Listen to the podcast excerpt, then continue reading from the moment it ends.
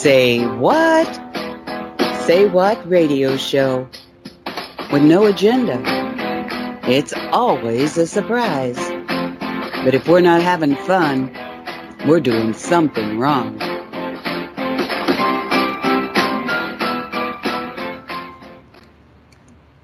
And welcome to the Say What Show for May 6, 2023. My name is Nancy Hopkins, and with me is Dolly Howard and Walt Silva and Jan Shaw. And Jan and I are not exactly sure why she's here because this is the first Saturday, but we both thought it was the second Saturday. Saturday. My apologize. I apologize to Mona because I told her you were going to be on, and she must think, "Oh, okay. What? What? You know? I mean, she might have been confused, but um, yes. So we decided that th- there must be something special about this show that's going to happen because they had us do Jan and today, and so Jan must have some secret information that needs to get out.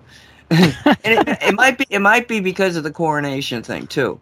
I mean, oh uh, yeah, possibly. why not have a Brit on uh, the day that the the so-called King of England is cor, cor, cor is made crowned, crowned, crowned, crowned, crowned, crowned. Oh my God! So let let let's just say hi to uh, Dolly here. Dolly, you there? You back with us? Yes, yes. Jan's over. oh, okay. really? I like to listen to the end of your show. And uh, of course, we always try to get together before the next show to to see how we're working technically. Um, but I like to watch, listen to the very last word. Ah, oh, sweet. I did. And I have some things to add about uh, Charles. Mm-hmm. Okay, hold on to that because I want to say hi to Walt.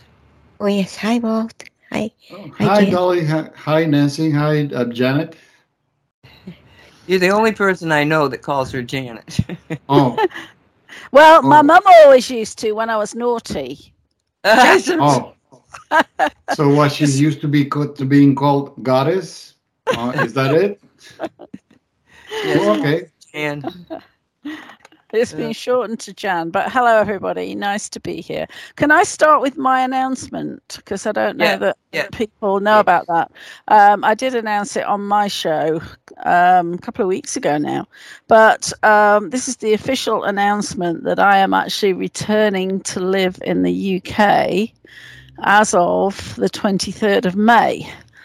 So I am going to be on a new mission in a new chapter. I shall still be doing my show um, every Saturday, and I still plan to be on the Say What show once a month, even though it'll start at 11 p.m. in the UK. But um, I think the UK is in a as big a mess, if not more, than we are here. So I should be expanding my um, the range of my focus to much more getting into the nitty gritty of the UK politics as well. So, so that's my news. So you're going to be six hours ahead of ahead of us.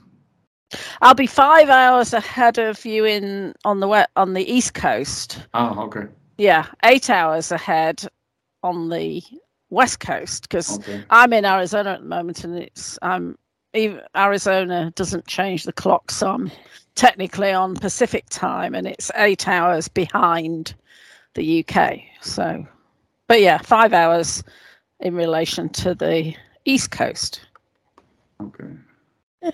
So do you already know where you where you're going to go? They're expecting you and everything. Yeah, I'm going to be staying with my brother for the foreseeable future. He's in the Midlands, which is, um, we both went to the same university, University of Warwick, which is near Coventry. And that's about a couple of hours north of London. And uh, so I'm going to be staying there.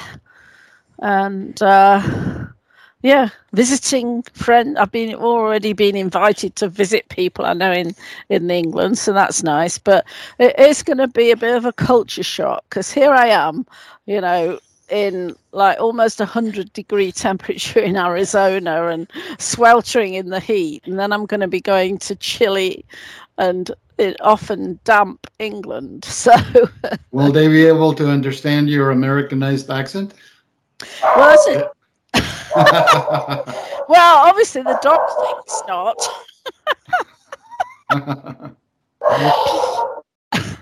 I'm going to have to learn to spell again and Oh, have have to change my vocabulary back and get used to metric uh, measurements because you know every time I speak to my brother, I'll say, "Well, it's 100 degrees today," and he'll say, "Well, what's that in Celsius?" and I have to look it up. oh.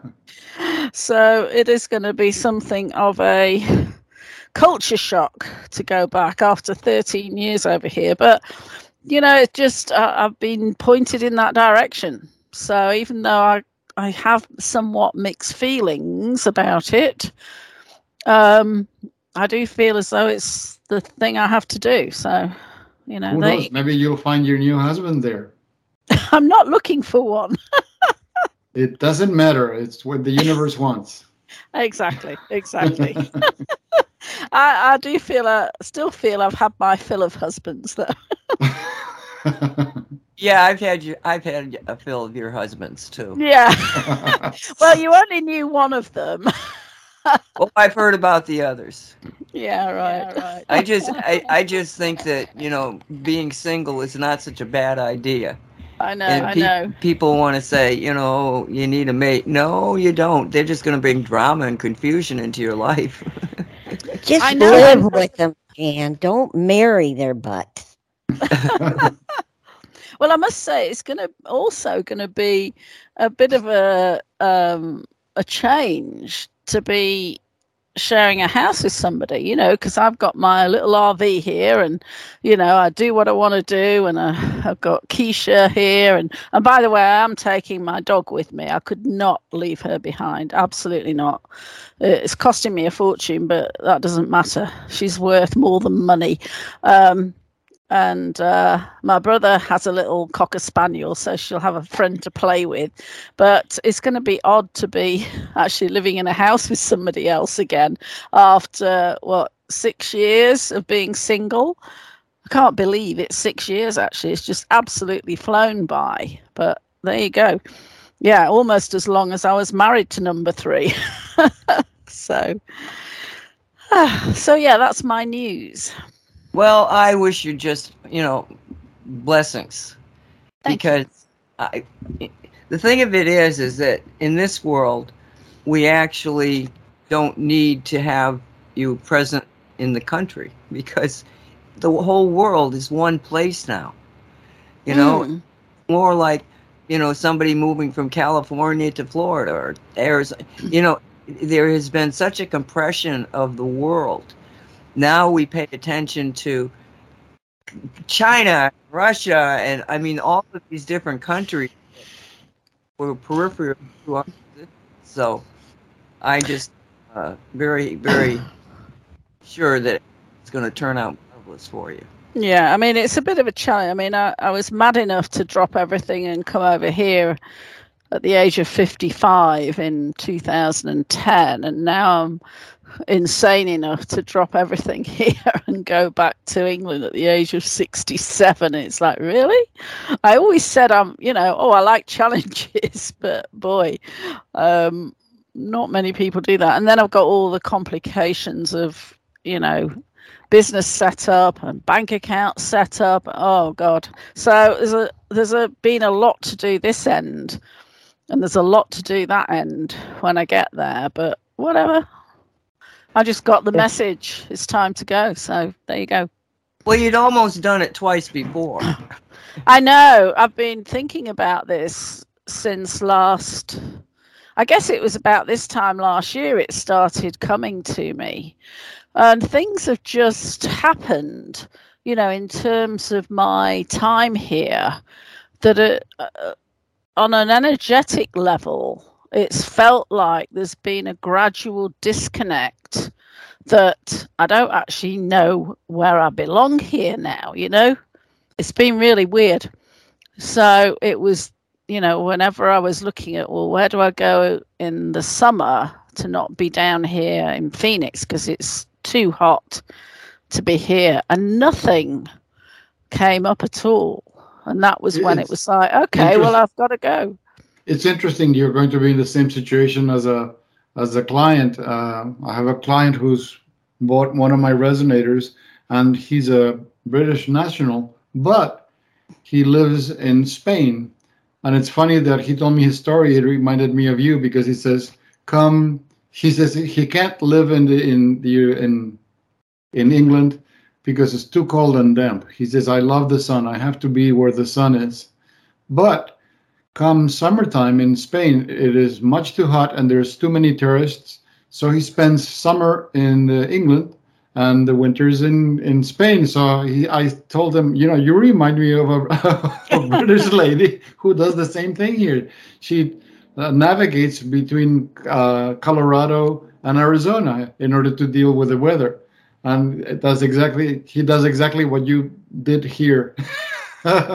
Yeah, absolutely. And you know, I, I love France. Actually, I've not. I've only been into northern Spain when we used to vacation just north of the Pyrenees on the Mediterranean. Um, so I've not actually been down into you know the heart of Spain. And one of the things that changed for me was that where I used to stay in Colorado at the RV park, and I used to help out in the office during the summer, that was sold last September. So the the company that's taken it over, and you know they want they you know invited me to go back, but the terms were just absolutely unacceptable. So it's kind of all the things that were part of the routine have kind of been taken away. And that's always a sign, isn't it? I mean, Yeah. you know. So so yeah. And it just felt like I wanted to be back near family. So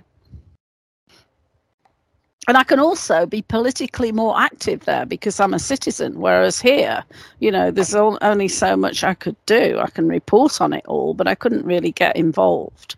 And there are there's an organisation over there that I came across, and it's called Not My Future, and it's very much a bit like a, you know a patriot organisation over here. It's a similar thing that uh you know leafleting people and all the rest of the thing because you know let's face it all of all of these countries uh you know the the globalists are trying to take them over. And as i reported on rishi sunak in in the show you know he's a wef puppet.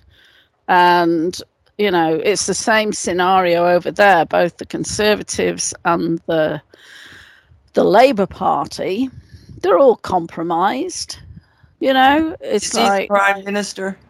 yeah, Rishi Sunak. He he took over when Theresa May got thrown out. No, it wasn't Theresa May. Oh, I've forgotten the name of the woman. Liz Truss, I think.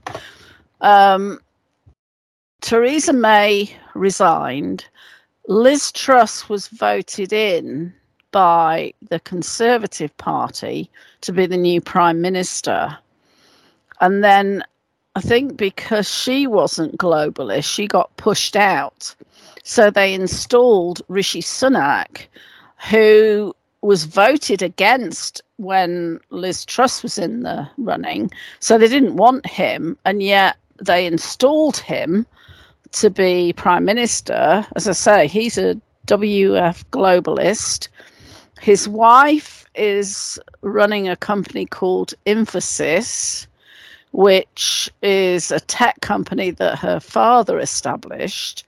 And they've just done this major test of an emergency broadcast system, which has cost millions, which was subcontracted to the very company that happens to be his wife's company. I mean, it's, you know, you just can't make this stuff up. It's totally incestuously corrupt.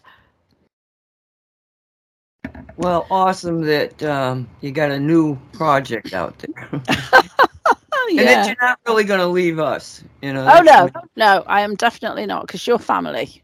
and so Yeah. definitely, We're your- We're your be- we're, we're your real family. Then you've got blood family.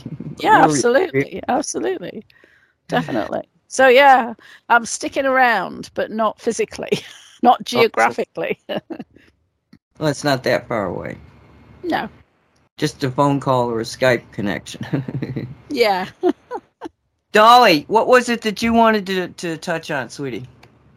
Um, um, hold on. I gotta get my note. I don't want to say the wrong thing. Oh, I posted picture of Charles and his wench in the uh, chat room, so you can see. I did not even know that was a picture of Charles. That's how blatant they have changed him. Uh, I it took me three times of looking at it because I read the headline and then I'm looking at the picture and I think, well, where's Charles? That's him. Supposedly, that's his. Uh, I think it's a double. I'm pretty sure it is. you think? Well, I know, I know it is. I know it is. Yeah, I would and, hope and I so. mean, Camilla looks absolutely ridiculous with that crown perched on her head. I mean, good grief. it's it's just. Well, I didn't want anything to do with watching it. That is a. It was a satanic ritual. I didn't want any part of that coming through TV and into my house, so I did not watch that at all. No, I didn't, and I wouldn't. I was just looking at on my laptop. I have, if I hover over the temperature thing, it pops up with um, kind of MSN stuff, and it came up with these photos. And I looked at them, and I'm thinking, oh my god, they look ridiculous. And I mean, the whole thing in this day and age is absolutely crazy. You know, if we're thinking about I guess it's thinking from outside of a 3D perspective that what gives these people the right to consider themselves so above the rest of people and to spend these millions of pounds it's like 100 and, 100 million pounds on this spectacle and I've got something to share on that later when, Well, when they- They had to, Jan, because it was a ritual. true So they had to. It wasn't a, oh, should we or shouldn't we spend money here? No, it was, we have to spend the money because it's a ritual. Uh, and what's coming next, I, I'm curious to see. Have you seen this video? And um, I think it was on Facebook or Twitter, where there's this shot uh, looking down on the in, inside the cathedral of what looks like the Grim Reaper dressed in black. Yes, That is bizarre. I It's saw like- that today too. yeah, It that is, is. spooky. It's like it's what six years and six months and six days something it has 666 and it's days and months. Uh and Since when? since see i, I got confused on that. I Ah. think since something when that thing showed up that's what it was. That thing showed up after her uh public death. That picture showed up in the cathedral if i can i'll find the picture later Who's whose public death? queenie pooh Oh, okay.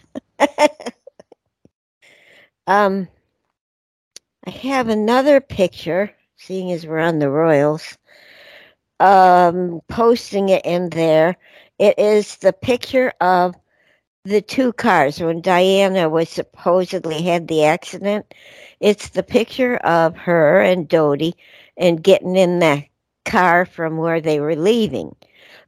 that car is a blue or gray color and its license plate is blue.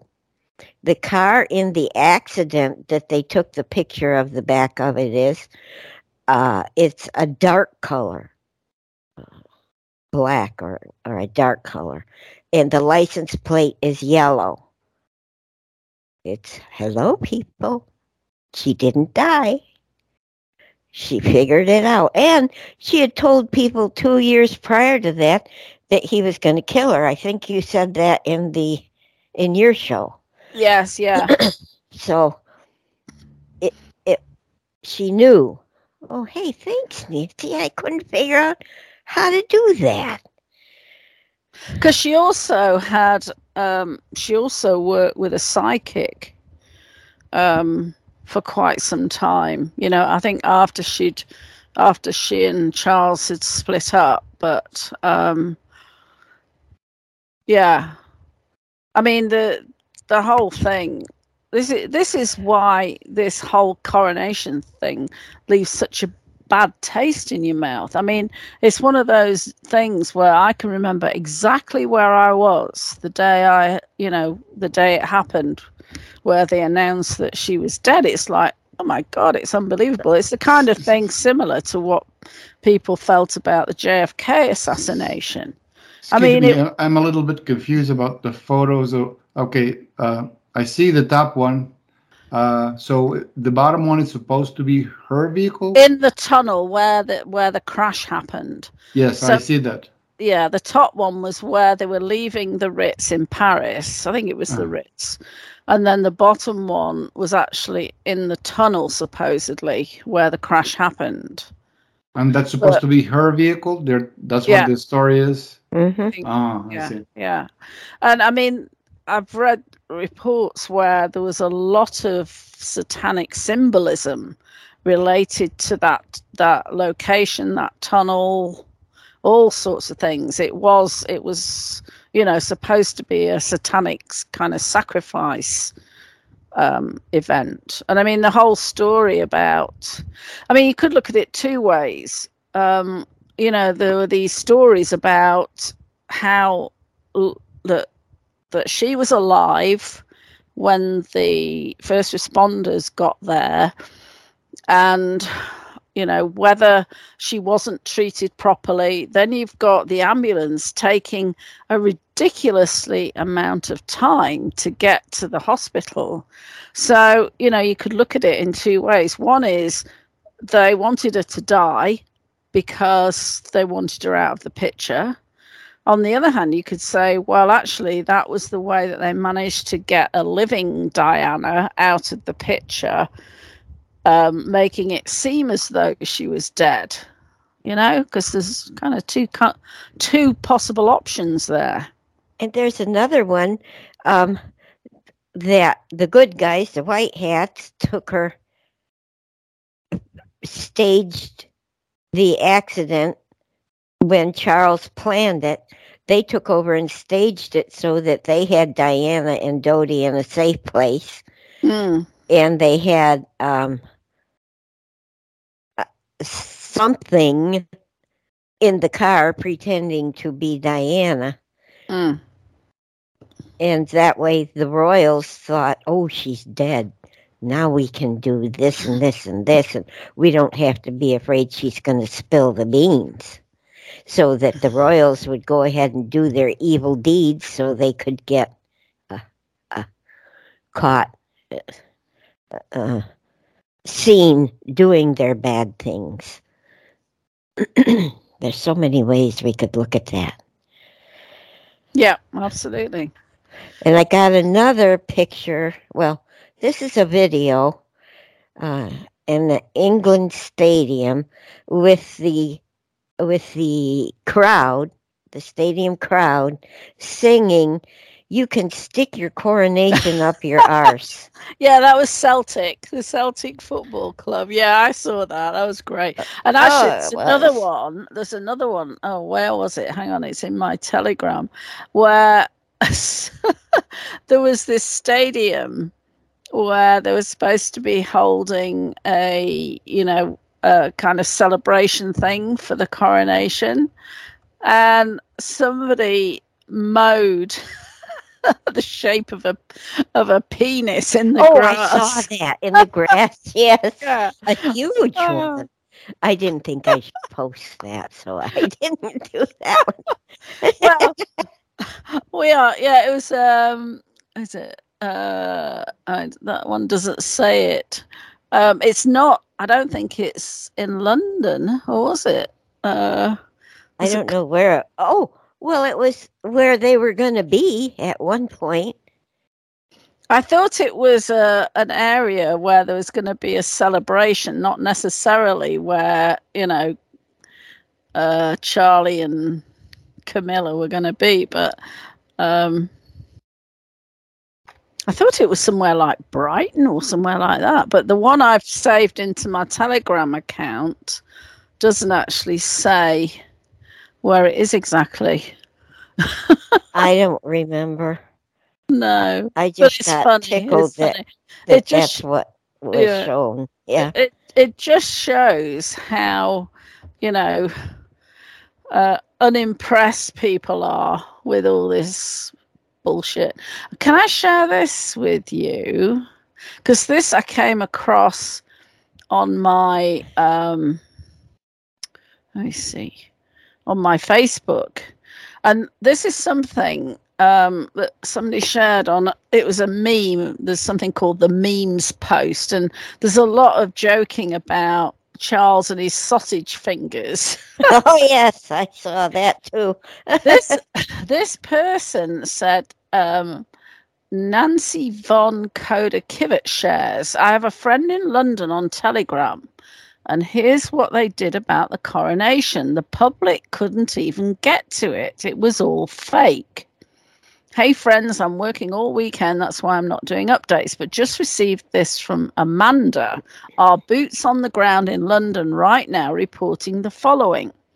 I'm here in London, and let me tell you guys, everything is off key. Everywhere is blocked off, and police are in full force. Even the stewards are like little Hitlers. I came across my tribe chanting against the monarchy. Listen, friends, and spelling it like the Q people do, F R E N S. Listen, friends, I've been coming to every military band event with the monarchy, etc., for years. Not for them, but I love military bands. And never has London been blocked off anywhere. The police and stewards are on you if you even try and take photos over the boarded areas. They say the same narrative. It's full of people over the other side, and for security purposes, we can't let you in.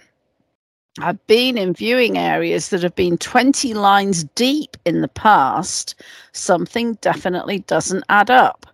Something came to my mind, just a thought, even far fetched maybe, but what if they have hired many extras on NDAs to line up in certain parts of the mall and BBC film those parts of cheering fans? And it's all a farce or there simply isn't anyone there except Freemasons and their families with tickets to get into the mall and Webs- Westminster Abbey. When you look at the info online, they tell everyone to make their way on the routes Charles is doing, but you can't. It's all boarded up, every single area. You can't see a thing. They even have face recognition surveillance vans jotted around. This is an update from me on the London streets. What a load of bollocks. So they, they pocketed a hundred million for a non-event Maybe. because it sounds it- like it- the coronation never happened. No, nobody was there to see it. Well, I don't know, but it, it kind of it's reminiscent to what you know Nancy Drew and the like have been reporting about DC. You know, but it's actually although it'd be difficult to do that in London, I would have thought, because you know you're in the middle of the metropolis, so you've got things going on all the time and loads of traffic and everything else. But I mean, it did say in one of the reports that you know the number of uh, guests at the coronation were way below what they normally are. You know, it was like 2,200 as opposed to 8,000. So, uh, and the whole thing, I'm sure it's all, you know, I'm sure it's all part of this plan to expose everything. The more I think about it, you know, it's staged, it's not the right people. Um, they, they're Well, could they have just could they have just been afraid that nobody was going to show up And and Wow, instead wow. of having empty streets, they they blocked them off and are putting in, like you say, the you know the the paid actors. Yeah, yeah. The, the, Because think of it, eighty six percent of the population said they weren't going to take that oath. yeah, yeah. And I asked you, I said, do "You think anybody will, will show up?" And you, you know, we both agreed that there was probably enough, but maybe there wasn't enough people that they thought would show up. The crazy people, because the crazy people that would show up to support them are also the crazy people that are half dead because they're so fearful of everything, and they might have been afraid to go down there because who knows, there might have been a mass casualty event. You know, maybe they just, you know, the worst thing you can do to the, to a play is not show up. Well, the other thing that's weird, if you think about it, well, I thought about it, is, you know, we've got this massive immigrants, illegal immigrants. Um, there was a, a video of this imam calling all these Muslims to prayer in, I think it was, it was by the obelisk in London. You know, literally. So, okay um it was almost like and i'm this is just coming to me you know it's almost like it was sanitized because they didn't want a bunch of illegal immigrants turning up and you know putting a spanner in the works i mean when you think about the thousands and thousands of illegals that have come into the uk uh, many of whom live in london what? I don't know. It's weird. It's weird. The whole thing is weird. Well, I think it was an important, a very, very, very important ritual. And they could have been scared that if they let real people in, they would mess up the ritual part of this thing. So they just had the uh, Masonics and, and the people who participated in this ritual. So, how would you describe the ritual? What in what way? Because I know we talk about, you know, these satanic um, sacrificial rituals. What was this one? I have no idea. I'm guessing. Hmm. I, I don't even want to know. Well, did they have a red carpet to signify blood? I didn't watch it. Oh, Oh, I th- they always have a red carpet for the royalty. oh. Well, wasn't I there think- uh, uh, something, an event that did not have a red carpet? Wasn't there with some political event and that you covered? The on- Oscars. It was the Oscars. Ah, the Oscars. the Oscars.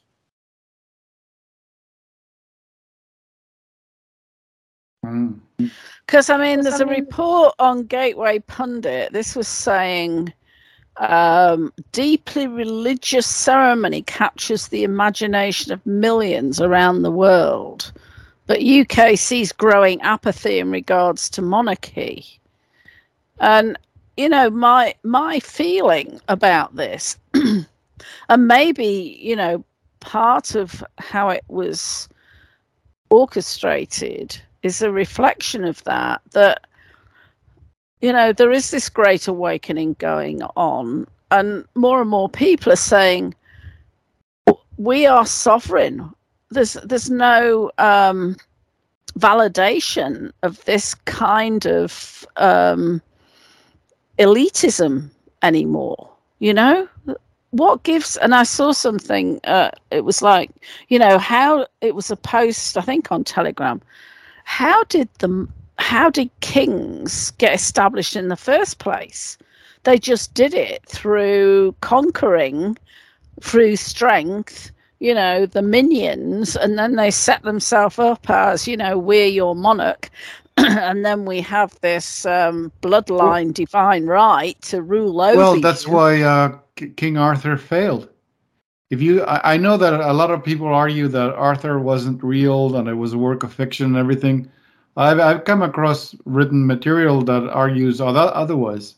That is actually it, was like because Thomas Han, Hanbury White, he was the one who wrote the book The Once and Future King, and he wrote the the story of Arthur is based on a on uh, an even older, uh, like um, it's like it's like a poetic, it's like a lyrical a poem uh, written by Thomas Hanbury, uh, Sir Thomas Hanbury White, the once and future king, and that was written sometime in the 1600s.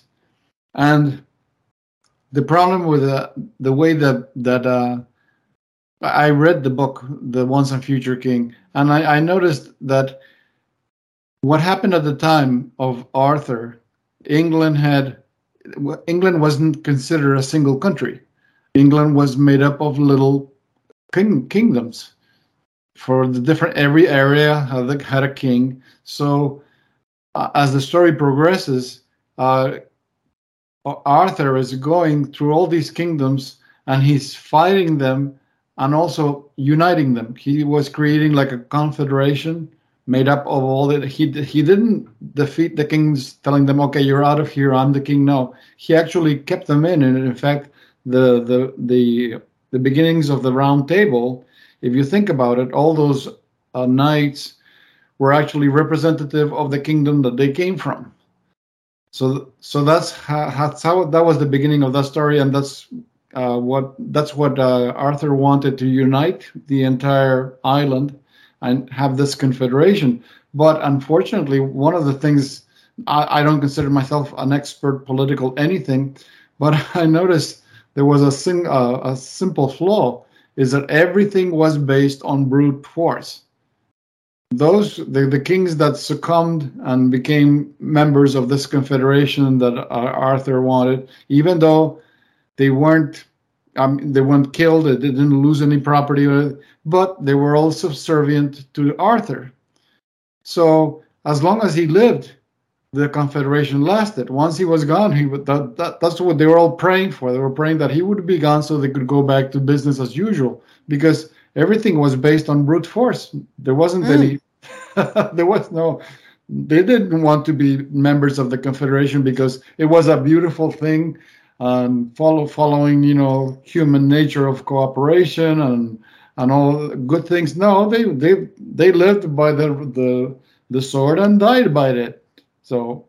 And if you think about it, it's a bit like a, you know a smaller version of um, the how the states operate because each state has its governor and then yeah. you've got this i mean especially evident now you've got this you know idiot in the white house who's trying to federalize well not him but the globalists are trying to federalize everything and bring everybody under their reign if you like you know and remember they're not really in the white house they oh, might no, no. be in a white house but not the White House. But the principle is they're all trying to bring every jurisdiction, the whole world, under their control, just like, you know, um, Arthur did. It's it's um, and I, I, had some other comment to make, and it's gone. It'll come back to me. But uh, but yeah, it was basically saying, you know, these people have assumed these rights over us. They have no. Um, well, that's the story of the spiritual. Um, that's right. what happened to the Vedrus.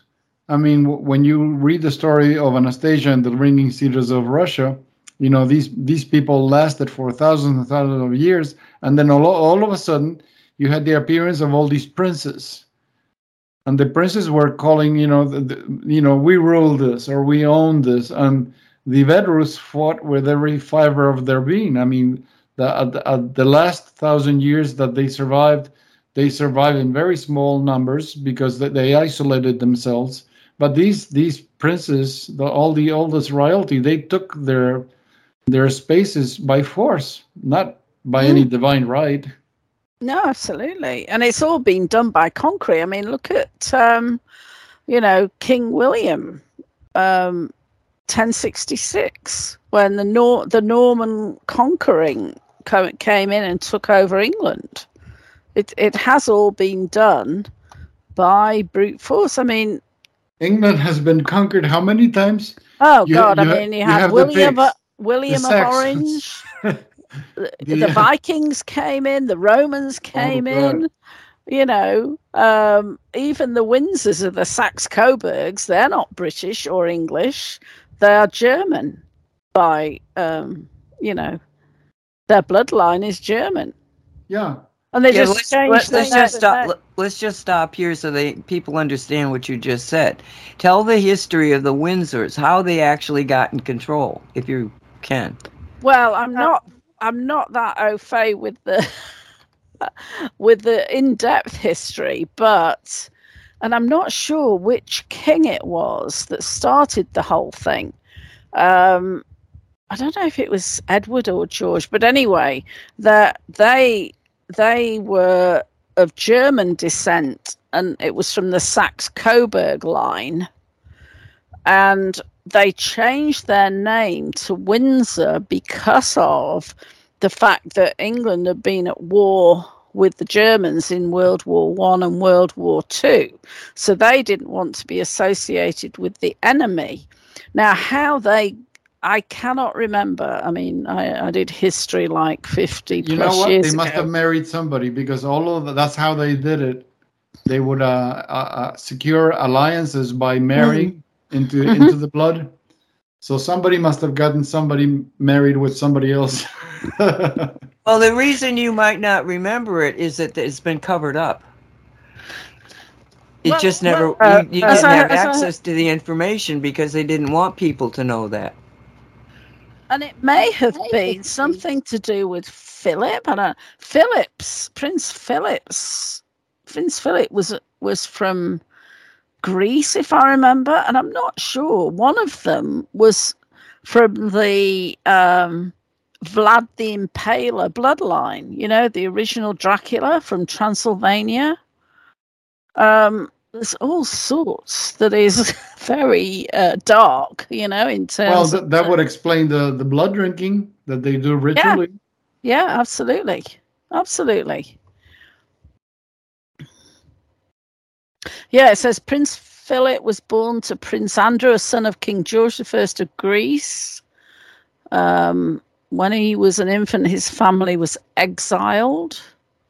Blah, blah, blah. Um, as I say, I don't know. I'd be interested to look into it actually to see. But I know there's some element of the royal family that is from Vlad the Impaler bloodline. And I mean, Prince Philip, I mean, when you saw him, he looked so damn evil, you know. And of course, they're all pedophiles. I mean, you know, Lord Mountbatten, who was Charles's uncle, was a known pedophile.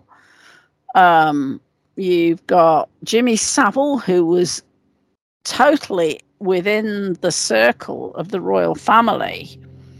And who was it that it was one of um, the punk rockers who was on on the BBC set exposing Jimmy Savile and his pedophilia, and he got basically cancelled. Um, and of course, we got Prince Andrew. We've got so many stories about the royal family being reptilian and shape shifting. Um, you know, it, it's as dark as you could ever want uh, want it to be. You know, the the Queen and Prince Philip in Canada, where all these kids went missing. Hello. Yeah, yeah, yeah. Well, I I just heard sort of heard Dolly say again in my ear. I don't want to spend more time on this because I don't want to give them, or maybe you said that. I'm not, I think maybe it was you, Jan, because it is. We could spend you know hours just talking about the complexity of the royal families, not just in England but all over, and who they were and what they were.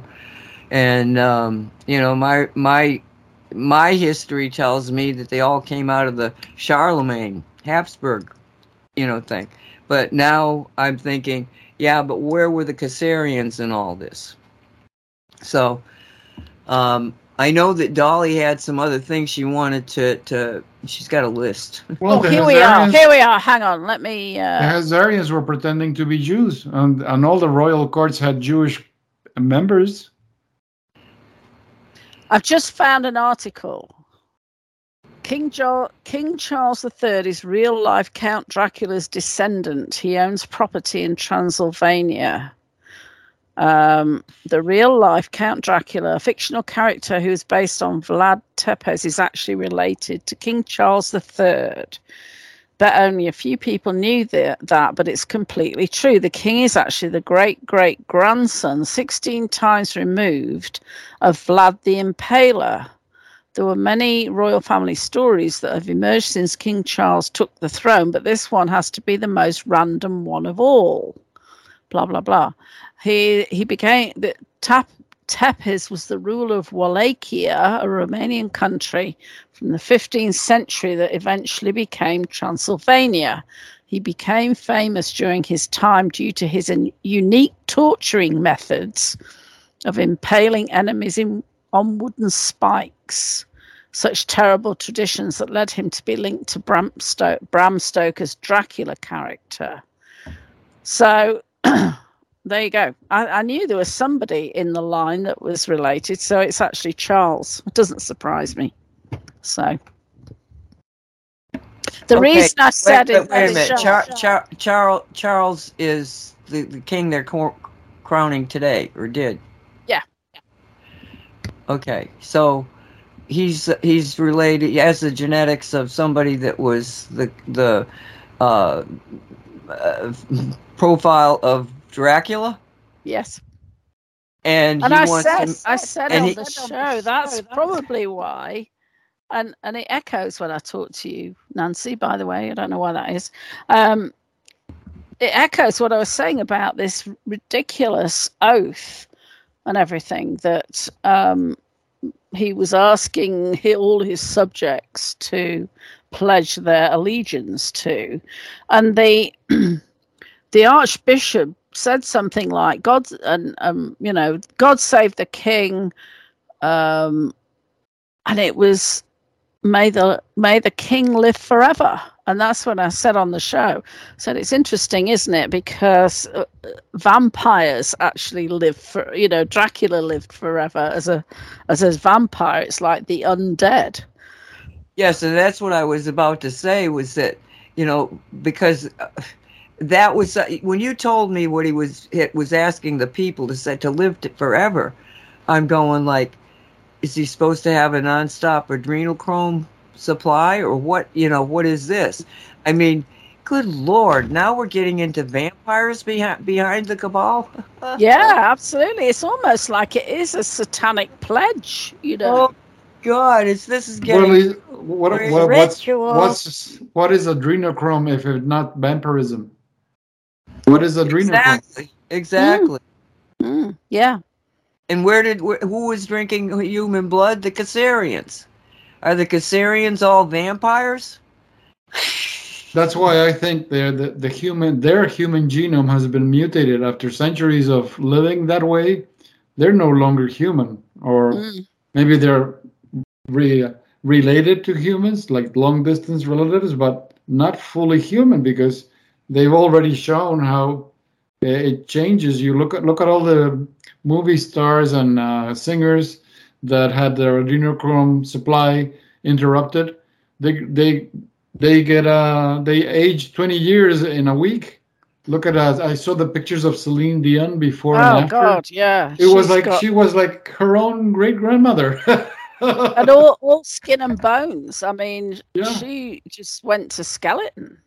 Okay, there's an interesting Bible quote, and it is supposedly God talking, and s- he says, "You can eat animals, but you can't drink their blood."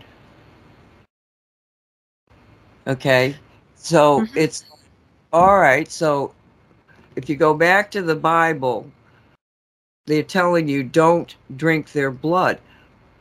Well, that kind of should make us all stand back and say, why?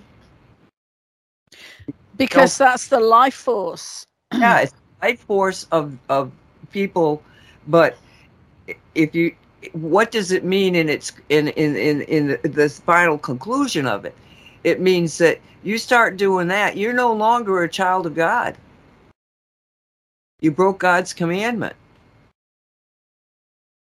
you know and and how many of these so- called celebrities have been literally boasting you know exposing themselves as uh, drinking their partner's blood even?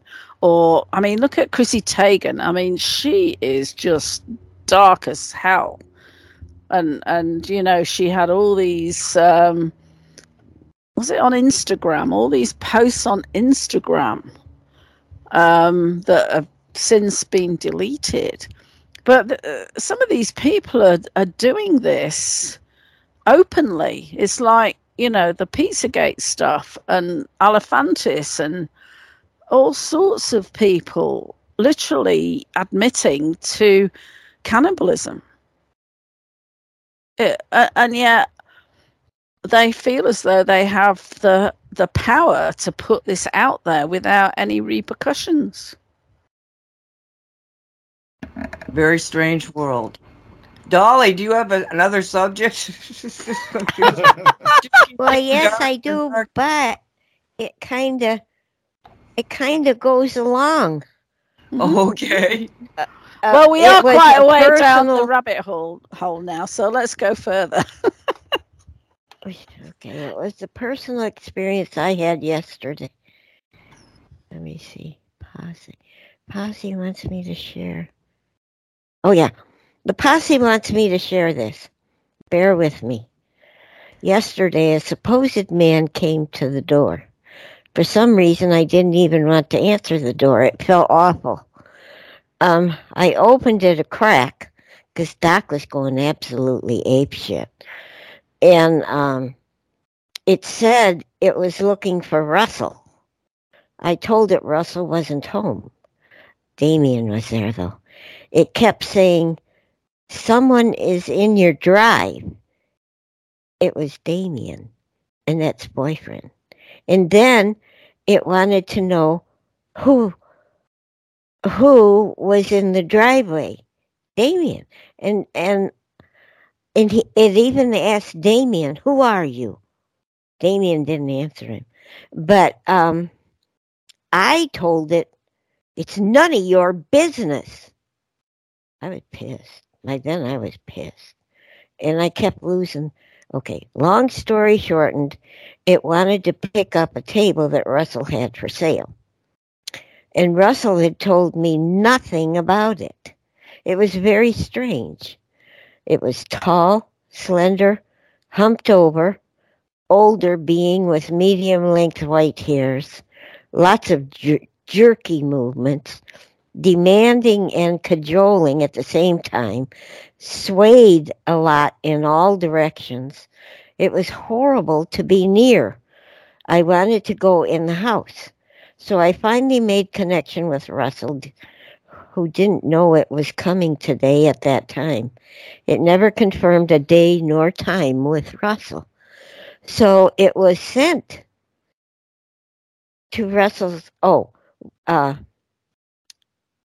so it was sent to Russell's storage where the table was, but it wouldn't leave my house. It was sucking the life out of me. I couldn't breathe and was having bad heart issues. I almost, I didn't realize what the heck was going on. I just kept getting weaker and having trouble not falling to the ground. It finally left me. My saving grace was that I knew Damien was in the house, and all I had to do was call for him. And I, uh, dummy me, I forgot about the angels, but I felt them there with me. So upon talking with the posse last night, they pointed out these these things to me, and they want y'all to take note of these things. It had no life force feeling. It was attempting to suck mine from me. It was excluding, exuding a terrible atmosphere around it. Very bad. It seemed to be scattered in looks, actions, and words, and I felt it had an agenda, and I couldn't get away fast enough. I felt I was being pulled toward it by an unseen force.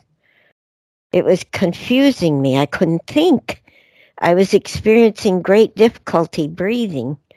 My heart was beating hard, causing chest pain. It had no soul. I figured that out. It was an empty shell. Yes, I should have figured it out immediately, but I didn't.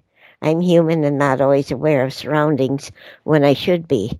I was at home after all, and didn't expect something to attack me at home. So the posse says uh, that y'all should pay attention to those signs I just read. Um, it wanted me to share it. Uh, it was an evil being attempting to take my soul. if I had invited it into my house, I would have lost that battle between good and evil, and I would have lost my soul because I invited it in. Never been invited in. I did remember to not invite it in, but I couldn't remember why. The angels were there with me, but they had to allow me my freedom of choice, especially in this instance. I asked the posse what was that about? I felt it was a test and am glad I passed it. They said yes, it was a test, and at the same time, it was a lesson I needed to experience for myself so I can pass it on to others with a personal knowledge of what I'm sharing. They want me to share this because this type of scenario will be happening more and more often now in many different ways to lots and lots and many people. They want everyone to be on the alert when someone is acting strangely and they feel as if the being is not a living is or is a non-living and or empty shell and you feel extremely uncomfortable being in its vicinity. Keep your souls protected at all times. Call upon your angels to help you stay strong. If you feel the need or just plain want the angels with you to call upon them. They'll help you to stay strong. It sounds like but, you encountered a Slenderman. I don't know but it is up to you to protect your souls. Don't invite evil in. You know, I I get the feeling that what we're seeing at the moment is this on a mass scale, and what we're seeing is the effects of weak weak people, spiritually weak people who have been sucked into this and have become these violent, reactive people because let's face it, evil is trying to take over this world. And there are very weak people out there who are easily influenced and easily give in. They've been trained by thing, you know, by all these um, reality TV shows to allow emotions to take over them. They've got no self control whatsoever. And it's almost like you were seeing an example of the kind of attack that the whole world is under. That certain of us, like you did, Dolly, you you saw that you you um, you resisted it. You acted in in the way that you know maintained your spiritual integrity. But look at how many people aren't capable of doing that. And all this violence that has erupted seems to me to be an example of those people being taken over. That's are you what. That's... Are you forgetting the vaccinations and the fact that these people could be manipulated because of the antenna systems they've got in there? But the very re- the very fact that they gave into the vaccinations, uh, exactly. it's the whole thing, though. Yeah, shows their the ability to be mip- manipulated. Exactly. Dolly. It's what the posse said It's the these non non human beings are trying to get our souls. That's the whole thing they're trying to do. They're non human. They are evil beings that need to get our souls. And um, all the things you just said, that's what could have made them turn into that type of a being and lose their soul. They, if they took the vax, the biohazard shot, they literally gave their soul away. So yeah, what you're saying is exactly what uh, the posse was saying. Okay, we're going to take a break here. But when we come back, Dolly, I'd like to ask you what would you recommend somebody do versus what you did? Or maybe Oh, yeah. Yeah. Okay, so we'll come back and we'll talk that way. And I'm not sure why you asked me, except I'm beginning to understand. You wanted me to have You'll Never Walk Alone correct? Yes, yes. okay, it's it's a short one, just under three minutes.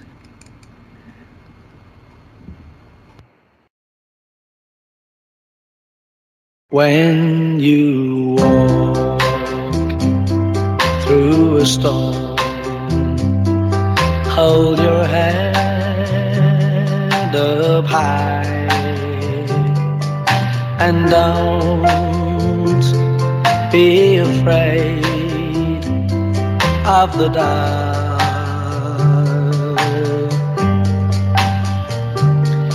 At the end of a storm, there's a golden and the sweet silver sound of love.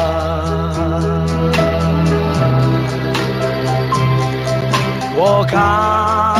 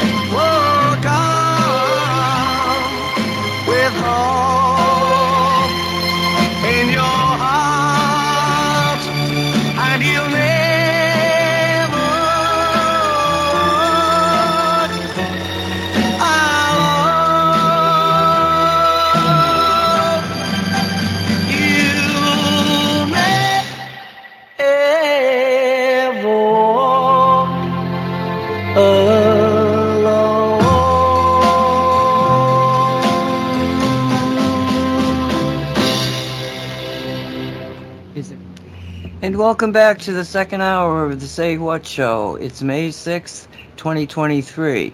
That first hour was very strange. Are you guys back? Yeah, yeah. I, I, heard, I from heard from Jake. Jake. He is, he is uh, uh, I don't feel, I don't well, so, I'm, in, so bed, in bed. So it gives so him something him... to do because I told him uh, I reminded him about the show. He says, Awesome, I'm going to listen to it. So I'm glad I reminded him. So, um, Jake, I'm going to send you some healing energies. And please, others out there, send Jake some healing energies. And thank you. Okay. We seem to be having a, an English focused show given that that was Gerry and the Pacemakers, and I grew up not far from Liverpool, which is where they were. I think it was Liverpool. So interesting. Well, that's, that's that's even more synchronistic because she asked me a few days ago to put that up in the playlist. So Steve, this this show is definitely meant to be with you here. Absolutely. Oh boy, don't you just love it? I had a very. Did you want to change the subject somewhat this time, Nancy? I would like to explain to people how not to react like I did. Oh yes, please, yes. Um, I was, n- I didn't have any uh, protection up around me or anything like that. I, I'm in my house with all these angels. I didn't even think about there might be somebody confronting me that I need extra protection. So uh, try to remember, like if you, if some stranger comes to your door, put up extra protection. Ask the angels for s- strength to combat whatever comes your way, um, and to be able to discern immediately is this a good or bad being? Is it a human or is it a it uh, that's wanting your soul? Because you just never know. I mean, I've entertained angels, but when you get the excuse me, when you get the feeling this is not good, this is just I need to be more aware of what this thing is standing in front of me. Does it feel like it has life to it or does it feel like something empty? I didn't do this stuff and I know better. Be, I wasn't feeling so good that day. I can't use that as an excuse. I should have realized what the heck was going on, especially when it was sucking my energy and I felt it. I almost saw it, uh, but I felt my energy being sucked out by that it, and I couldn't get rid of it. And that should have said, Dolly, get away from it. Don't you think they come in when you least expect it, so they catch you unawares? Absolutely, yes, Jan. How did you finally get rid of it? Um, I, I kept trying to p- uh, energetically push it out, and um, because I had taken it in the garage to look for the table, but it wasn't there. And I talked with Russell, and he said, "Have him come to the storage." And Russell said, "This, this was a crazy, crazy, crazy being." So even he realized something was wrong. But um, it finally, it, it told me. I said to it, "Look, I don't feel good. I am having heart issues right now, and I was leaning." My whole weight on the table forward, so on my arms leaning on the table and it knew it and it said you sit in that chair there. I looked at him you can't tell me what to do in my house. And so it said it wanted to linger. It it was trying to say things to linger longer. I said you need to go. Go meet russell at the storage bin well well i need directions and and i said go I finally worked up enough energy to say, go. And it looked at me again and said, sit in that chair. I said, get out. And so as soon as it got to the door threshold for the garage door, I hit the button so it was shutting and it could it would either move out because it was in a forward motion or it would get hit on the head by the garage door. So that's how it got out. And yes, well, what you put in there, that's what it looked like. That slender man. Yep. Wow. Tell me about the slender man. What is it? Well, the, the this Slender Man became a meme. It uh, it actually it's a character that's started started in um, in a, an online uh, like an online instead of being a novel written on paper, it was a novel written on the internet. Somebody started writing uh, this chapter based story called uh, Marble Wasps, and the, it's the story of a man who for some reason something happens when he goes back to his hometown and uh, he couldn't get hold of uh, where he finds that the parents aren't there that they moved out of the town and he was confused because they never contacted him. So but uh, as the story progresses he keeps encountering this mysterious character that has no face.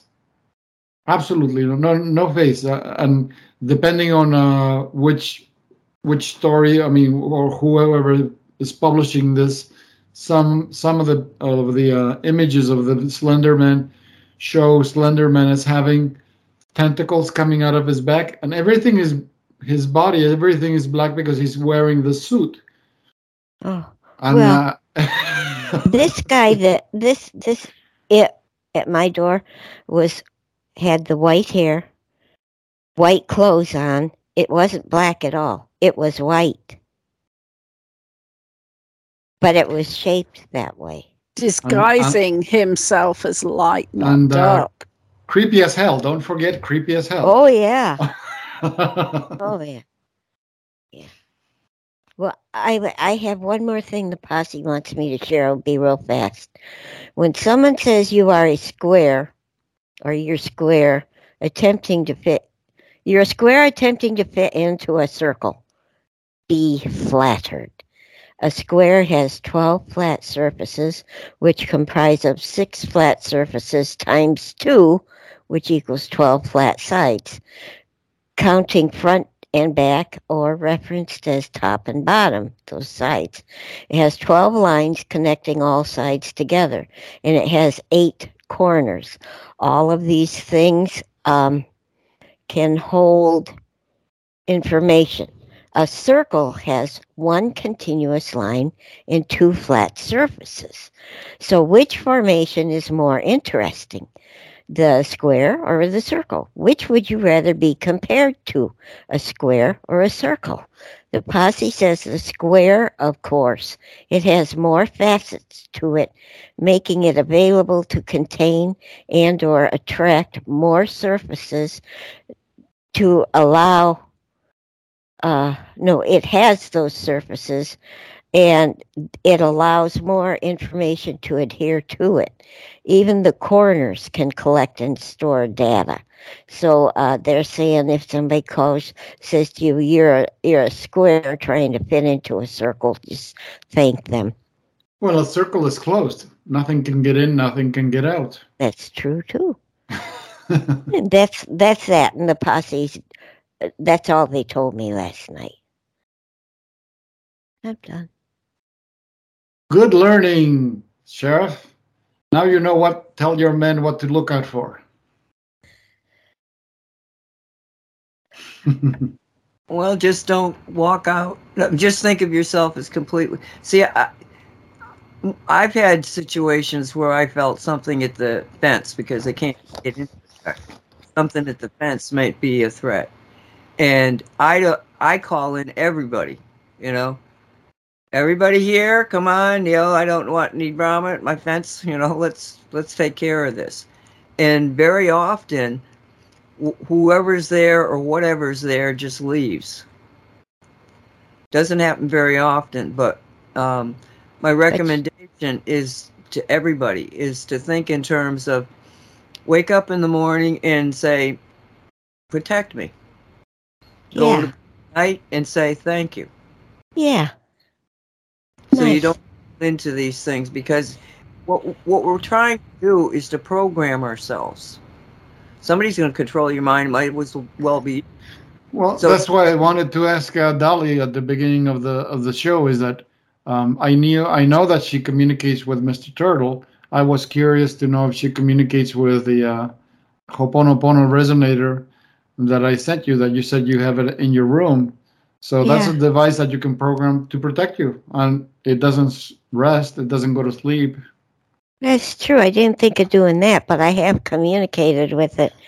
Um, just recently, like a couple days ago, I was talking to it. I forgot what we were talking about, but that's a good idea. I'm going to talk to it about uh, Yeah. The, what you just said. It'll Yeah. set up a field of protection, and like I said, it, it doesn't need to go to sleep. like Mr. Turtle. They're always on. we have to we have to continually program it even though it we don't need to program it but we need to program it so that we program ourselves make Mm. sense Yep. we have to interact We are the ones who forget, not the device. exactly exactly but well, it's it- interesting what you said because the last week, probably, you know, I've been waking up in the night. In fact, the other one night I didn't sleep at all. Well, I was up before six, which is like unheard of for me.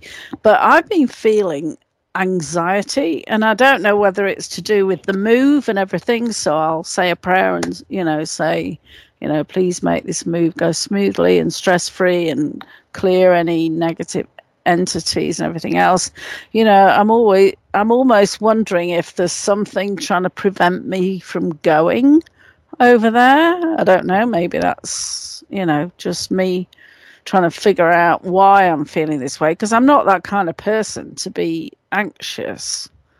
Well, the posse's telling me right now, don't forget you can wrap yourself in a love blanket and with all the things that you need at that moment in time. Um, don't forget you always have the love blanket as a tool. thank you dolly i appreciate that i will remember that and i'll wrap it round me and keisha Yes, yes. I and I- sent I- I sent a love blanket to Jake Mhm. with love and healing in it. And Jan, I'm I'm uh, being led down the road of the uh, purple flame or the violet ray, or you know the purple ray, the the, the, flame. The I mean, it's like that energy, that that purple energy, and I highly recommend that you begin to think in terms of just letting yourself, you know, think in terms of being in that purple energy because we're in the age of Aquarius, which is dominated by the frequency that is best represented color wise by purple. And I feel that it another tool in our toolkit to navigate this changing reality that we find ourselves in. But it's one that will um, disengage anything that doesn't match the blueprint of the new reality. Mm. I- yeah that- That was just a download. That's very interesting. Yeah, interesting. So I have a couple of other points um, from, well, I've got three points I want to talk about. One of them was to do with what you were saying, what, you know, you shared, Hot Dolly, about these, what we talked about of these entities trying to take over our souls and everything. Has anybody seen the image of, and uh, there was no date on it, but it was a guy, and I don't even remember who it was, with Mitch McConnell stood next to him, looking completely absent, terrified. Um, it was like he wasn't even there. And the weird thing is, you know, I was looking at this, I think it was on Twitter, and I'm thinking, well, Mitch McConnell ended up in the hospital because he'd had this fall. There was nothing on the tweet to indicate when this was, but it was like he wasn't. It was like he wasn't blinking. It was like he was absolutely mesmerized. Has ever anybody else seen that? No, I haven't. Yeah, that was totally weird. And I mean, he look. People were saying he looks like he's about to burst into tears, as if he'd he'd, he'd been taken over completely. So you know, maybe he had a visit from the Slender Man. Um, well, if I don't know if I can find that because it was in a Twitter thread, but uh, if I can, I'll share it. The other thing is going back to what you were saying about the square peg in a round hole. You know the the dynamics of the square. Yeah. and the fact that you know it had so many sides. I've had this thought for a while about and i haven't been able to find anything that gives me any kind of explanation. Why was there a push to move from imperial measurements to metric because you know i was brought up in in england you know there's 12 inches in a foot and there's three three feet in a yard and blah blah blah blah blah. And you know we talk about the 12 disciples and the 12 having quite a significant energetic imprint and things like that. And it occurred to me have we been you know in england it's all in the metric now and that's going to be a major challenge for me. Why was there this push to move from imperial to metric? Oh, Is it to have you, remove? have you have you earth have you had a chance to come across a book called the the Earth Grid by Bruce Cathie? No. Okay, where he talks about how the, the there's a, a this a grid of uh, force lines enveloping the the planet, and he talks about the significance. For example, I, I'm not a mathematician, that's why I can't uh, rely on my memory to tell me how to do the numbers correctly. But he actually shows with mathematical equations how the the, the um, speed of light is related to the value of one 144,000. I know the speed of light is not a hun- 144,000 miles or kilo or whatever, but he actually elaborates and explains how it's related. So he goes on to the entire book. He goes on to explain how the uh, for to truly grasp the mathematics of the Earth grid, ev- everything has to be based on uh, method, the mathematics of 12, not 10. So, for example, he shows in the book that it, if you pay attention or if you look at the chronology of where atomic bombs were detonated, they weren't detonated at random or wherever they chose to detonate it. They had to be detonated at specific places because unless it's in a specific location, the bomb will not go off. That's how in fact, that's that's why Bruce Cathie was persecuted for his work because he was ac- he was actually showing her the some of the tricks that these people don't want you to know. so It How was do you also- it was how you also How do you time spell his last name? one at a time, one at a time, ladies. Where our brains, we're there's we have guys in the audience and our brains are very slow, so we can't listen to you bo- bo- both at the same time. I was asking what how you spell his last name. Oh, C A T H I E, Cathie. Okay, because I was wondering if it was linked to the ley lines. Yes, yes, it is connected to the ley lines. Okay. The nuclear bombs also had to be time coordinated, Walt. Oh. It wasn't just location, it was time.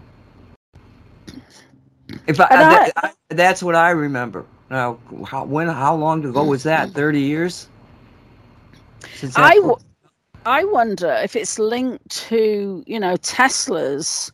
You know, if you understand the three six nine principle, then you understand how the universe works because you can have nine plus three, you can have six plus six, you can have three time, you know, three three three, and and that's why I questioned it because it's like, is this another? um strategy to separate us from that, you know, um, universal numerological thing. Uh, look at look at the radio chat. Uh, if you have uh, on this on your screen, I wrote I put the uh, the the bio on Bruce Cathie. All right, I haven't. I need just need to scroll down. I think. No, I can't see it. Why not? Anyway, Are, are you looking at the radio chat in the on the on Yeah. your browser? yeah, it's not there. yeah, yeah. Oh, s- okay. There Sorry. it is. There it is. Okay, excellent. Hmm. Yeah, Well, because I mean, all Why don't these we, things why, are why don't we connected, just, aren't wait, they? whoa, whoa, whoa, so let's just read this. Well, read the read this so that people can know who he was. Okay. Okay.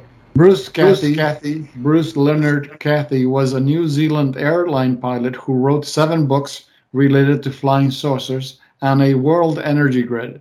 His central thesis was that he could use mathematics to describe a grid like pattern on Earth that powers flying saucers and controls the dates and places where nuclear bombs can function.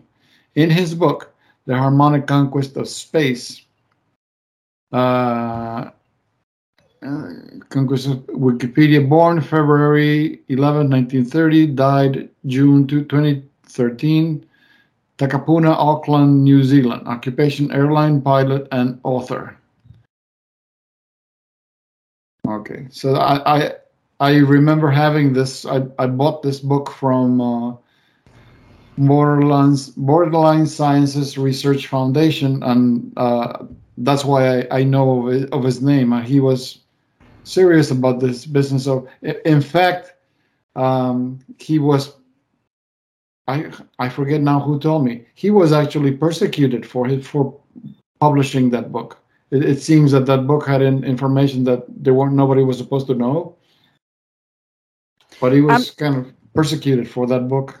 I'm not surprised. I saw a post, I didn't save it for some reason, that was listing out all the people who had been um, developing the free, all sorts of free energy devices, who all ended up dead. I mean, Oh yeah.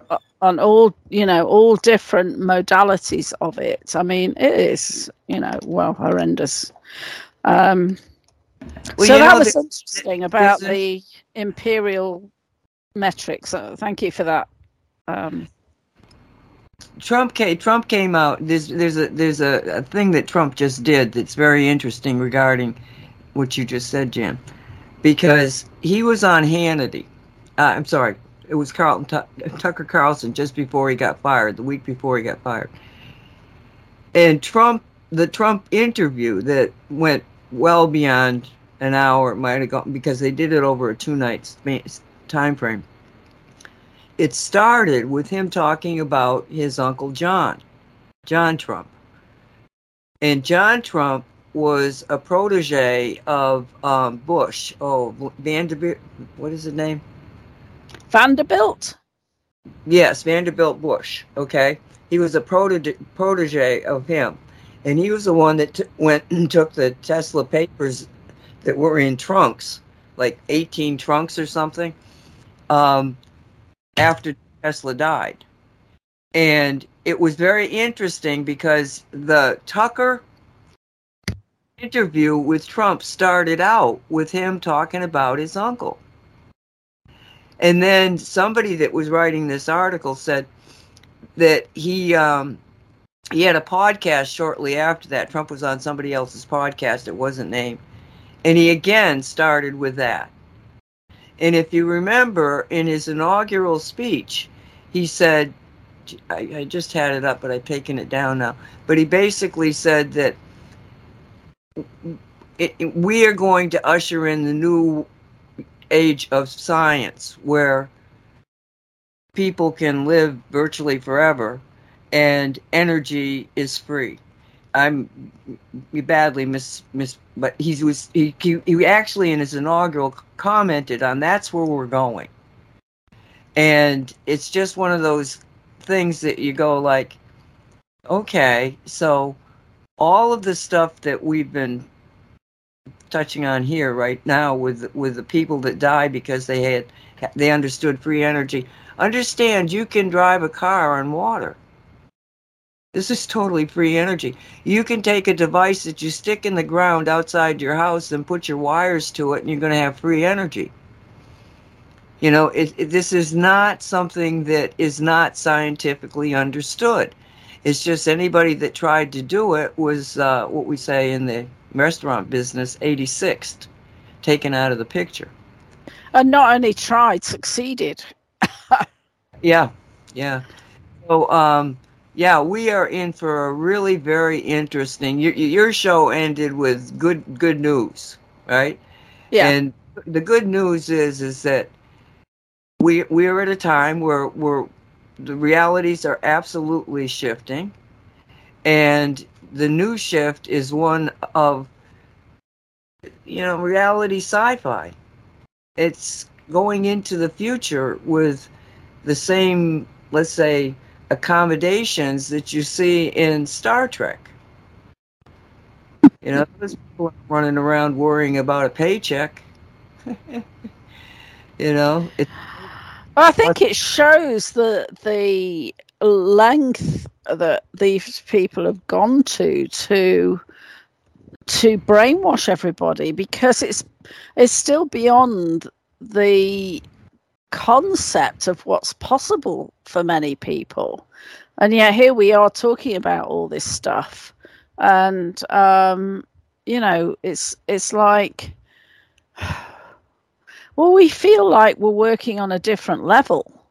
And that's not meant to be egotistical. It's meant to be that we're kind of here observing this and you know interpreting what's happening on a within a, a much bigger concept if that makes sense.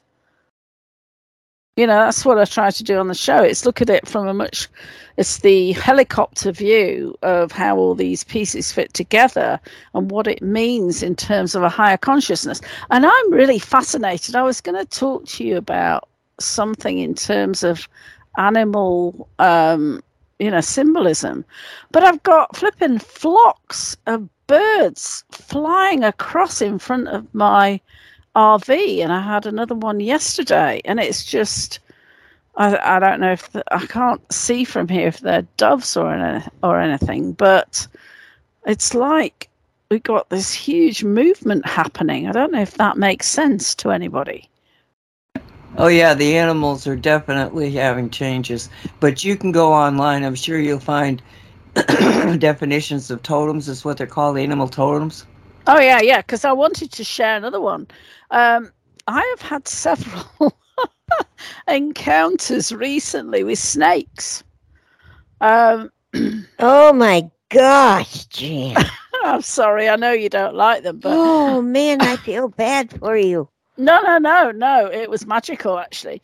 No, I mean, I must say I was a bit rocked when it started because the first two encounters happened when I was here in Arizona, where the owner was not, he was away. And let me tell you the story because last year, um, it was a bit later than this. You know, it, really got hot, and I I looked out of my screen door on my RV, and there's a snake coming across the pad because this is an eight property, so it's got lots of space. Uh, there's a snake coming across the pad towards not straight where I am, but towards where there's a workshop and things. And I'm looking out and I'm thinking, oh shit, what is it? Because I was, Keisha was out and I was concerned about whether it's a rattlesnake or not. So I got close enough to be able to determine that it wasn't. and I messaged my friend Kenny, who owns the property. I said, oh my God, there's this humongous snake. And I mean, it was probably four or five feet long. Oh, it's oh, it's just a it's friendly. Don't worry about it. It lives in the trees behind your RV. So I said, well, thanks a lot for telling me. And then about a week ago, I was um and this was when he was away again. I looked out and this snake is just lying on the pad because Keisha is out all the time. She kind of come out past my door and she was like in that kind of stalking mode as if to say, What's that over there? And this snake was just lying there in the middle of the pad. And it was almost like it was waiting for me to see it and acknowledge it. And then it just started moving off into the onto the grass and the trees because this is like a very fine gravel pad. And then a couple of days ago, and I posted this on Facebook actually, I heard Keisha bark, and she has like all dogs, she has different barks. And I heard the bark, and I thought, oh, okay, nothing to worry about. And then she barked again, and it was not her aggressive bark at all. It was like a, oh, you know, there's something here I need to tell you about. So I went out, and I'm looking down towards the road, which was the wrong direction because she was behind my trailer. And Kenny was back then, my friend. And I'd gone out, and I, I thought, well, I can't see where she is. And he said, "Oh, Jan, um, Keisha had barked because this snake had reappeared."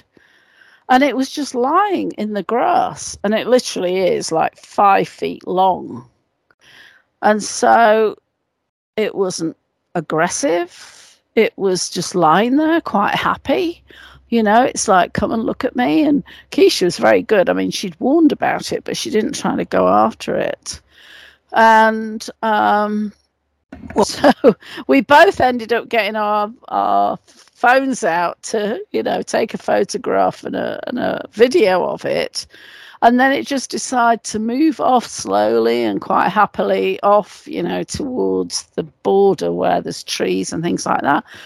But I thought, well, it's so interesting, you know, to have two sightings within a week or so, or maybe two weeks, because it's symbol it, its symbolism is transformation and major change and rebirth and all this kind of thing.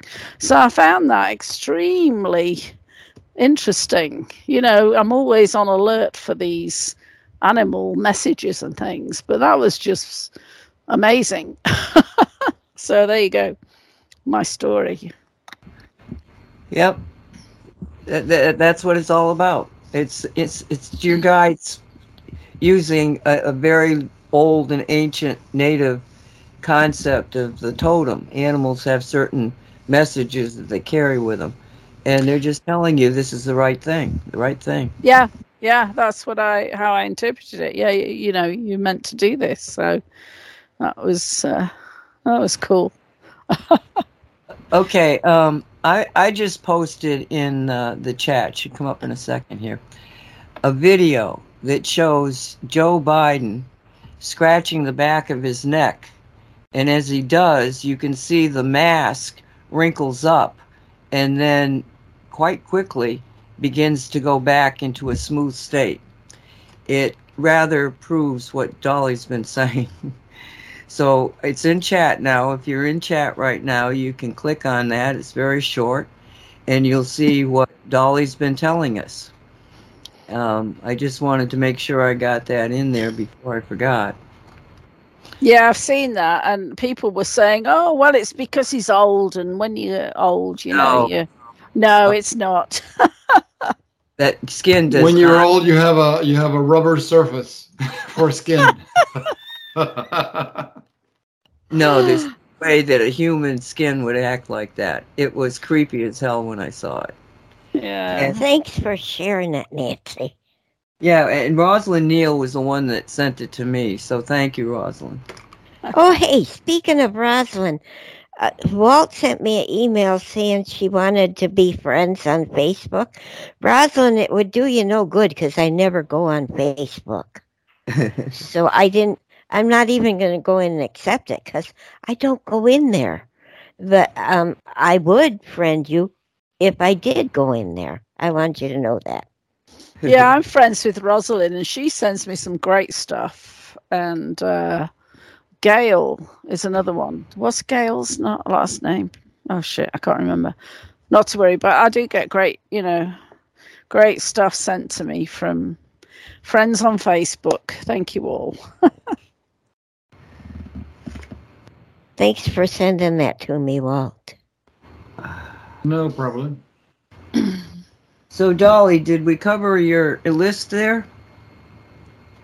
Well, pretty much, yeah. Let me take a look on my phone. I think I might have had something on the phone. So, are you going to Eh. write a, an informational pamphlet to give out to the audience? How to get rid of uh, suspicious entities? no. Could I just correct that and say Gail Stevens? Thank you, Gail. She's a great uh, source of great information. So I didn't want to mess up that. Uh, thanks. I noticed that um, now, why now, but it's better late than never, people on the uh, that I listen to, which is few and far between now, are discussing the boys that say that they're identifying as a girl going into girls' locker rooms, getting their eyes full, and exposing themselves.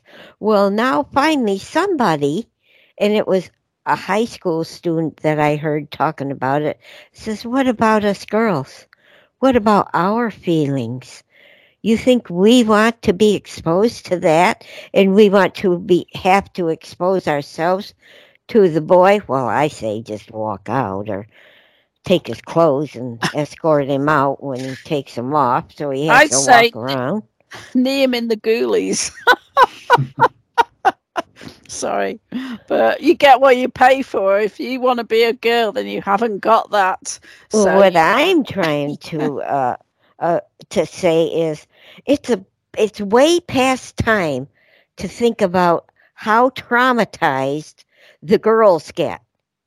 I mean, they're so busy protecting. Oh, the little boy is identifying as a girl.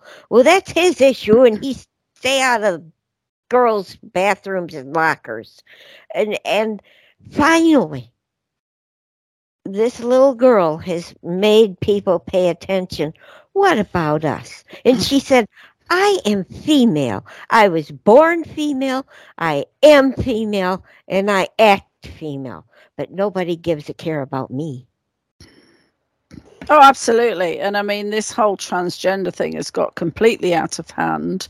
Um, you've got Chloe Cole, who said, you know, she's actually suing the doctors that, um, you know, pushed her into this reassignment surgery and everything else. And, you know, it, it is absolutely horrific. And the other thing, it's it's this erasure of women. I mean, I was uh, looking through. I mean, we talked about um, Bud Light and Dylan Mulvaney and how that's put them in the tank. We've got umpteen others that are uh, adopting this uh, promotion of trans people. The latest one I've seen is Smirnoff, that is celebrating, you know, the LGBTQIA, blah, blah, blah. You've got people saying, you know, men dressed up as women promoting women's fashion lines. And it's like, really? And, you know, I Well, the Air, Force, the Air Force, the Air Force just came out with one where they've got this apparently an actual Air Force officer tr- changing into a, a, tran a trans queen and in all sorts of versions of it, promoting the Air Force to, to have enlistment. Yeah, as a, Yeah, as a drag queen. Yeah, I mean it's just absolutely insane. He's a yeah, he, he's a drag queen as well as a Navy officer. Um, what I what I think you have to focus on when you think about this whole thing is that it is incredibly satanic because if you look at Oh, the it is. if you look at the Bible, the Bible starts out and it talks about God, you know, and I can't tell you if it's God or not, but I know an awful lot of people believe in it. So from that standpoint, it's a very powerful messaging. So you've got God that built the entire earth and everything on it in six days. But the last thing it says about the Genesis thing is that, and then he made man and woman. Okay, so the first introduction you get uh, at God in the Bible is that they created man and woman. And remember, the devil wants us to, to, to, to beat God. So you have to take that out of the equation that man and woman is a type of being that was created by God. So they're trying to replace God in every single way. And and to me, we have to get past the, the I mean, because if you're just looking at the promotion of the trans agenda, it's friggin' nuts. Absolutely. Oh, yes. Yeah. So it goes now much deeper than that. And the deeper part of it is it's an attack on God again. Get rid of the man and woman concept, which is the basis for human life within the context of the Bible. And I think it is it is also I mean it's a complete inversion, which is what Satanism is. It's like Moloch, the you know, the transvestite or the hermaphrodite, you know, with male and female parts. But it's also part of the um, depopulation agenda because, you know, it is so evil to go after children with this. I mean, there was a report that that said, and I, I haven't got it in front of me, but these three col- uh, medical universities um, doing transgender treatments, and it may have just been, you know, adopting different names and all sorts of things for two to four year olds. I mean, the thing is just insane. But what they're doing to kids who are in puberty, you know, the young teens like Chloe Cole, who are having mastectomies, the the boys, you know, they're having hormone treatment, puberty blockers. The boys are having similar, you know, they're they're having puberty blockers and female hormones and I mean, what they're doing is they're basically sterilizing a generation here.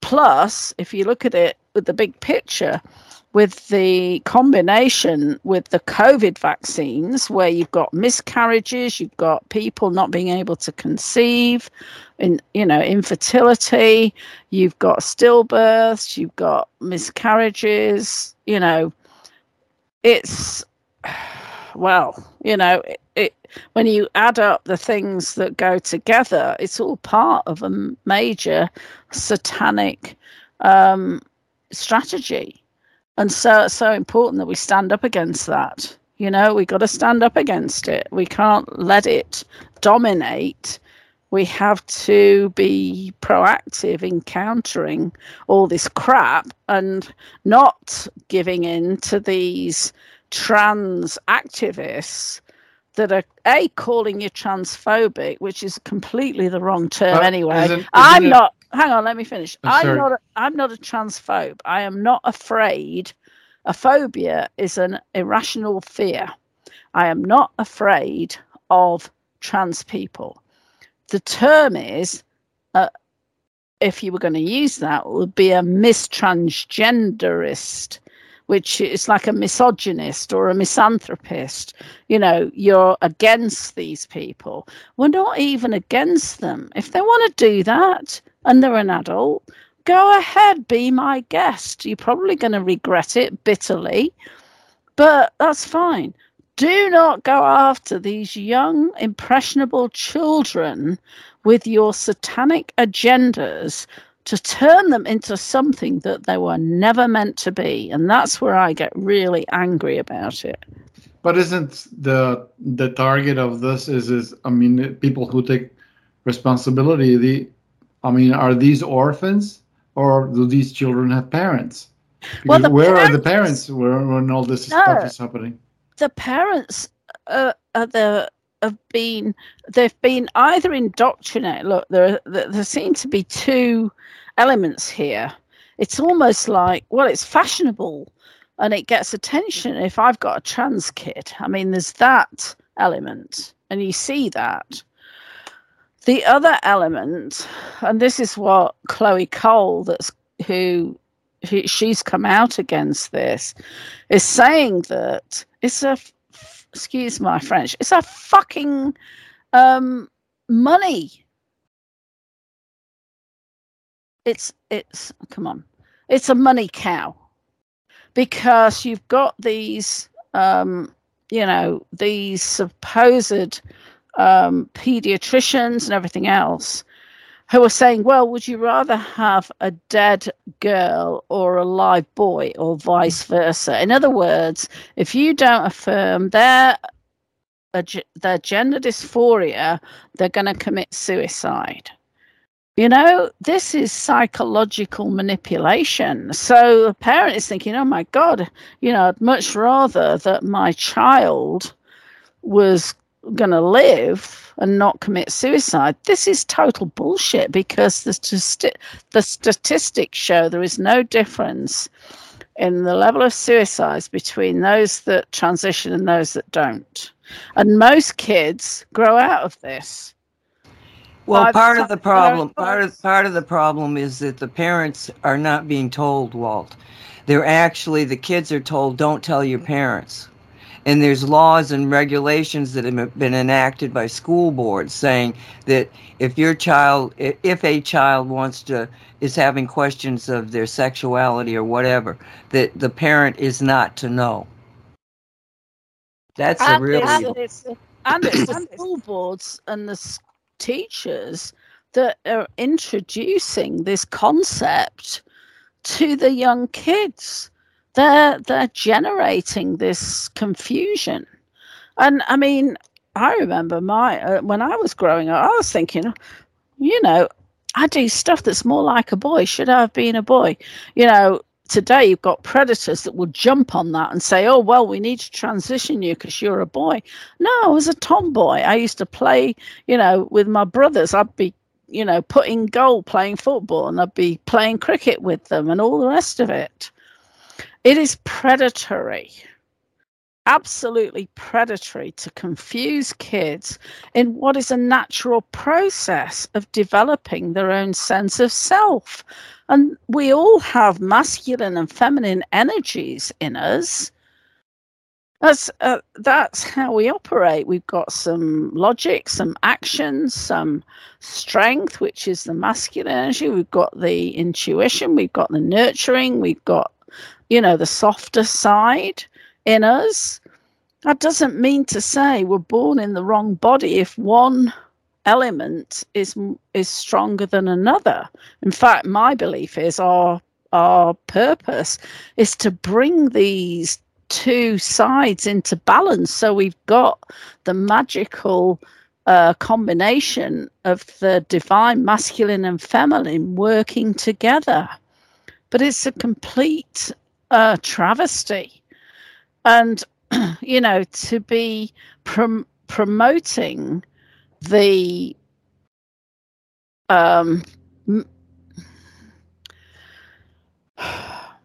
promoting the surgeries, the treatments, these affirmation, not just the surgeries, but the hormone treatment, the mutilation of children before they're mature adults is the height of evil. It it really is. I mean, there's no other word for it. And the poor kids are going to come out of it thinking, like Chloe Cole, what the hell did you persuade me to do when I wasn't mature enough to really understand the implications?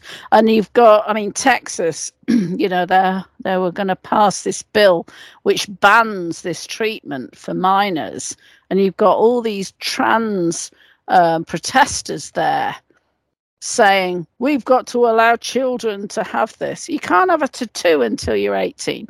You can't do this until you're 18. You can't do even 18 is too young because they say you haven't really developed the full maturity of thinking until your early 20s. So it's it's That's why I'm not- asking: Are these children uh, parented by retards? I mean, where are the parents? My good. I mean, the, the, they're the victims of the parents because the, the Well- parents are the ones that allowing this to be inflicted upon the children. as Nancy was saying, there are policies within these schools that say if a child wants to, um, you know, adopt a different gender, we we have to keep that secret from the parents. So it, there is that.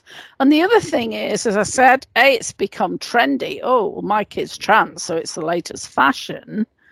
Plus, you've got parents that think that are persuaded by these pediatricians and the surgeons who are basically going after the money telling them well if you don't if you don't you know transition your child she's going to commit she or he is going to commit suicide it's complete manipulation.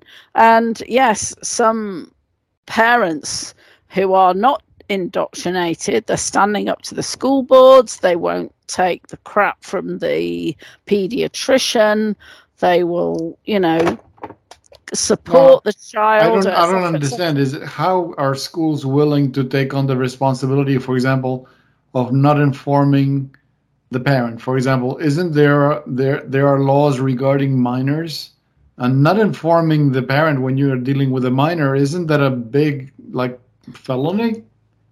Not, all of a sudden, this is this is a green light. You can do this. Uh, I mean that that's what what what I what I think, think is was I, I don't know the law on this, and it may differ from state to state.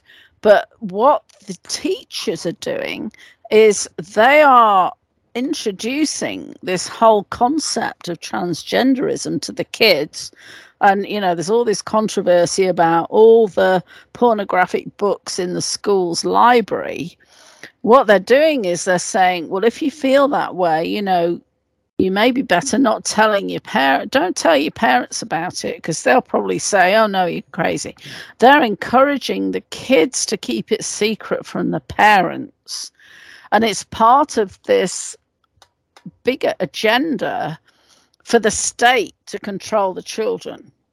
You know, you see it in many things that say, "Well, it's like Biden said."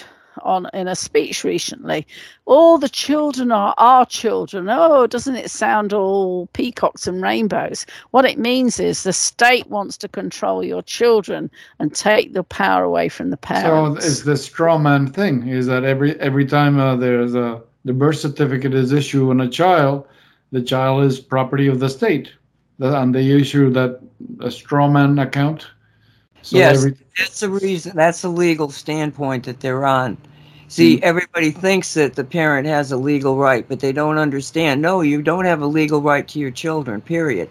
They're just not telling you that that's the basis of why they can all do this. Big secret.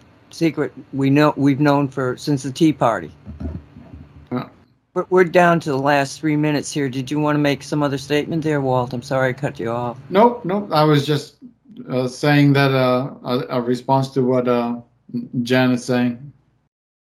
Yeah.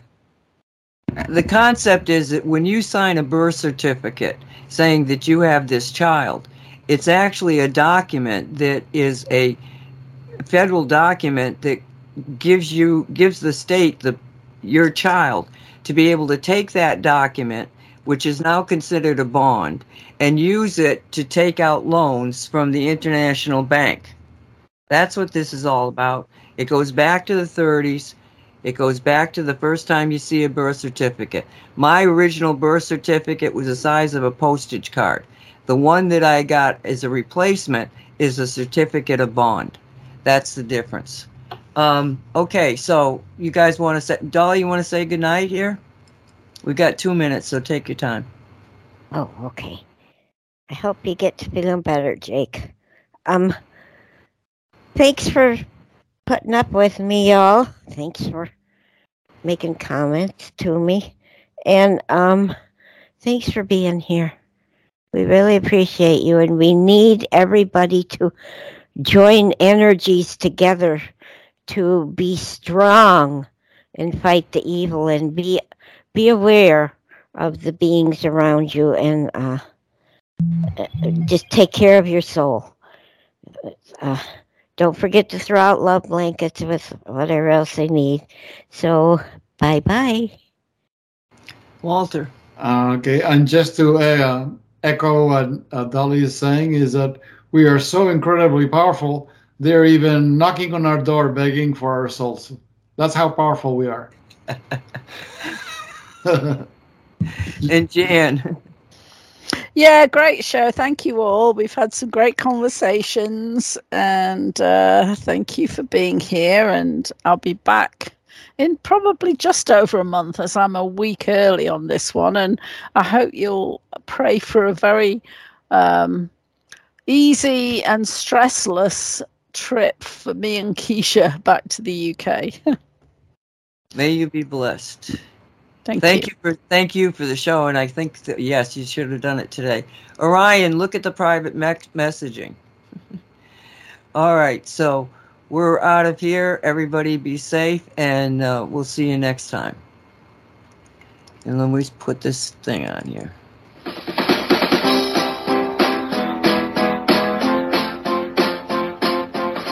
Say what? Say what radio show with no agenda. it's always a surprise. But if we're not having fun, we're doing something wrong.